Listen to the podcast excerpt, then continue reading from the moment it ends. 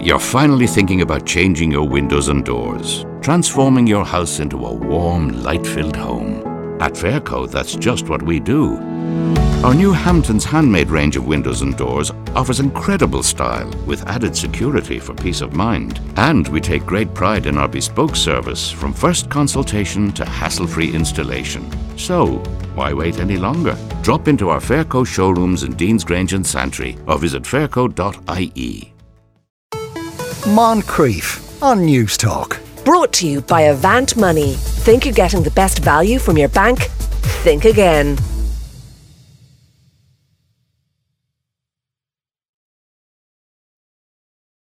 Now, you may be familiar with the name John Wilkes Booth as the man who assassinated Abraham Lincoln, but as with most of us, it's illuminating to dig into his background so as to discover why he did what he did.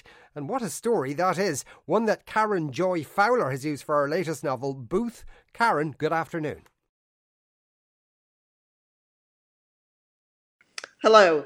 Uh, so in the in the Booth family history, I suppose we start, uh, should start uh, with Junius, uh, and uh, he began work. He began life as an actor in England. Yes, he launched his career on Drury Lane in London, and um, had a, a, few good years there before he ran afoul of Edmund Kean, who was the reigning theatrical genius at the time, and uh, they, they got into a very complicated, a very loud and damaging feud, and he fled to America. Right. And what was the cause of that feud, you know? Well, Junius Booth always believed the cause was jealousy, that Edmund Kean saw him as a, a competitor. Uh, he, and Junius was very young and green then, but he his belief was that Edmund Kean worried that Junius Booth was coming for his laurels in some way, and mm. and therefore um, took him on contract with the sort of understanding that he would be grooming him and helping him, but actually um, relegated him to bit parts, threw him on stage unprepared for things. Um, Junius Booth believed he was, in fact, trying to destroy his career.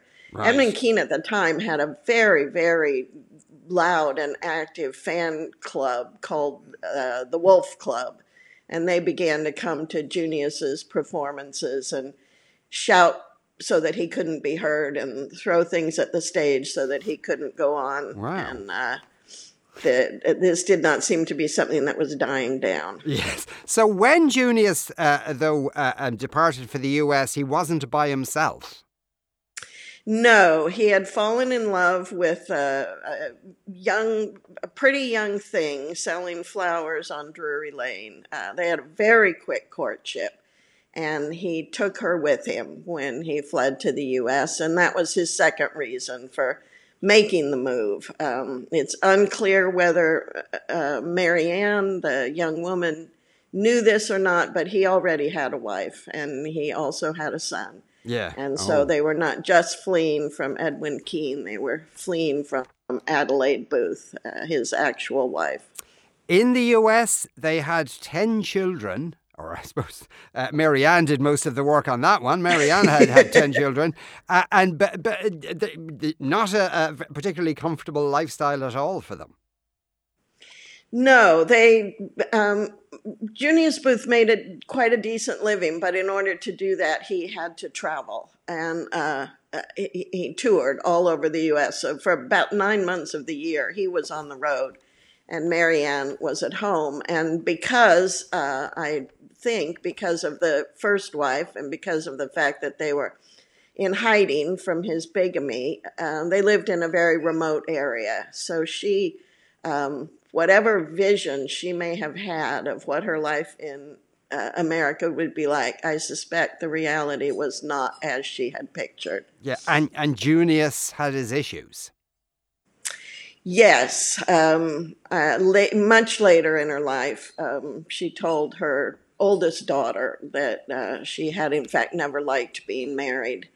He was um, he, he was a real mix as a person. He he was a vegetarian, very, very moved and sentimental by the sufferings of animals. Uh, he, w- he would not allow an animal on the farm where she lived all year round uh, to be harmed in any way. The, not the wild ones, not the domestic ones. Um, and so, you know, in many ways, he was just very, very tenderhearted, but he was also a terrible drunk and he could be very um, violent and frightening when drunk. Um, he uh, had bouts of very public insanity um, because uh, because he was a very public person. Um, he was sort of equally famous for his genius on the stage. Walt Whitman considered him the very finest American actor of his time, but um, but also equally famous for peculiar things that he did, uh, and and mm. you know it, you could apparently never count on him in the role of Richard III, which is the role for which he was most famous, to actually die at the end. He might he might change his mind and just go on fighting and go on fighting and go on fighting. Right, interesting interpretation of it. And, and several of the several of the children, or the surviving children, only six of the ten survived into adulthood. Several of them followed him into acting. Were they as talented as he was? That's a that's a very good question. Um, the most successful of the three boys who followed him onto the stage was a middle son named Edwin Booth, and um, and there were a number of people. Um, who preferred Edwin's acting to his father's, and also a number who uh, who felt exactly the opposite. Walt Whitman thought Edwin Booth did not have the fire and genius of his father, but um, uh, Louisa May Alcott far preferred Edwin, and there was a, a, change of style happening at the time. So I, I think this largely accounts for for the differences that Edwin was a much subtler, quieter actor and uh, made moves towards a kind of naturalism that his father did not uh, did not embrace, and mm. so your sense of who was the better actor, I think, largely would fall along those lines of whether you preferred something quieter and more thoughtful, or whether you liked the big moments of speechifying and the, yes. the declaiming from the stage. Mm. Uh, now, uh, Junius, as, as you already indicated, was a vegetarian, uh, um, anti violence against animals, also anti slavery.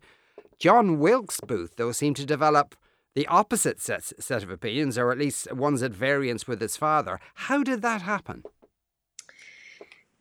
Again, a, a really interesting question. Um, Junius died when uh, when John was about fourteen, and Edwin had traveled with his father for several years by then. So he he, uh, he, he was just much more influenced by his father than John was. John was at home with a very indulgent mother most of that same time, and I think that um, one of the things that his mother did after his father's death was to send him to a very posh kind of boarding school. Um, they were not a wealthy family at all, and particularly after the father's death, they were a much less wealthy family. But there he made friends with the wealthiest sons of plantations in the South. And I, I credit that school for turning him into a white supremacist. Um, and, you know, he was not just pro slavery, he was passionately pro slavery. He he wrote that slavery was the best thing that had ever happened, not only to the white race but to the black race as well. Mm. Uh, in in that he was an outlier in the family in general. It's not just his father who was anti-slavery, but the rest of the family as well. Yeah. Um, After his assassination, then how did the rest of the Booth family fare? Because obviously it became the name itself was seen as the name of an assassin and the worst sort of assassin. Yes, and still is, I think. I suspect when people look at my book and see the title Booth, that the first person who comes to mind, uh, if you know anything about mm. the Booths at all, will be John Wilkes, the, the famous Booth, uh, and famous because of the infamy of the assassination. Um, they're, they were all um, terribly damaged by the by sort of guilt by association. Um, uh, Junius, um, the oldest boy, named after his father, uh, so uh, they called him June. Um, he, the day of the assassination, as word got out, he was performing, uh, I think, in Cincinnati, and a lynch mob came for him. He had to be hidden in order to survive the night. And when he got back to the family home, he was immediately arrested uh, and charged with being part of the conspiracy to assassinate Lincoln. Uh, he was um, held in prison for about two months. Another person arrested was one of the sisters' husbands, um, and uh, Asia Booth, and her, her husband, uh, also named John. Uh, John was arrested, and Asia probably would have been arrested as well, but she was pregnant with twins, so she kind of lived under a sort of house arrest that was part arrest and part protection um, because there were very, very angry people out looking for booths. Mm. None of them did have any involvement. They were all finally exonerated, but um, but by then uh, a lot a, a, lot of people who knew them remotely or maybe didn't even know them at all had made a lot of money by spreading stories about them. The newspapers would pay for salacious um, gossip about the Booths. And so the family name had been quite tarnished by yeah. the whole episode.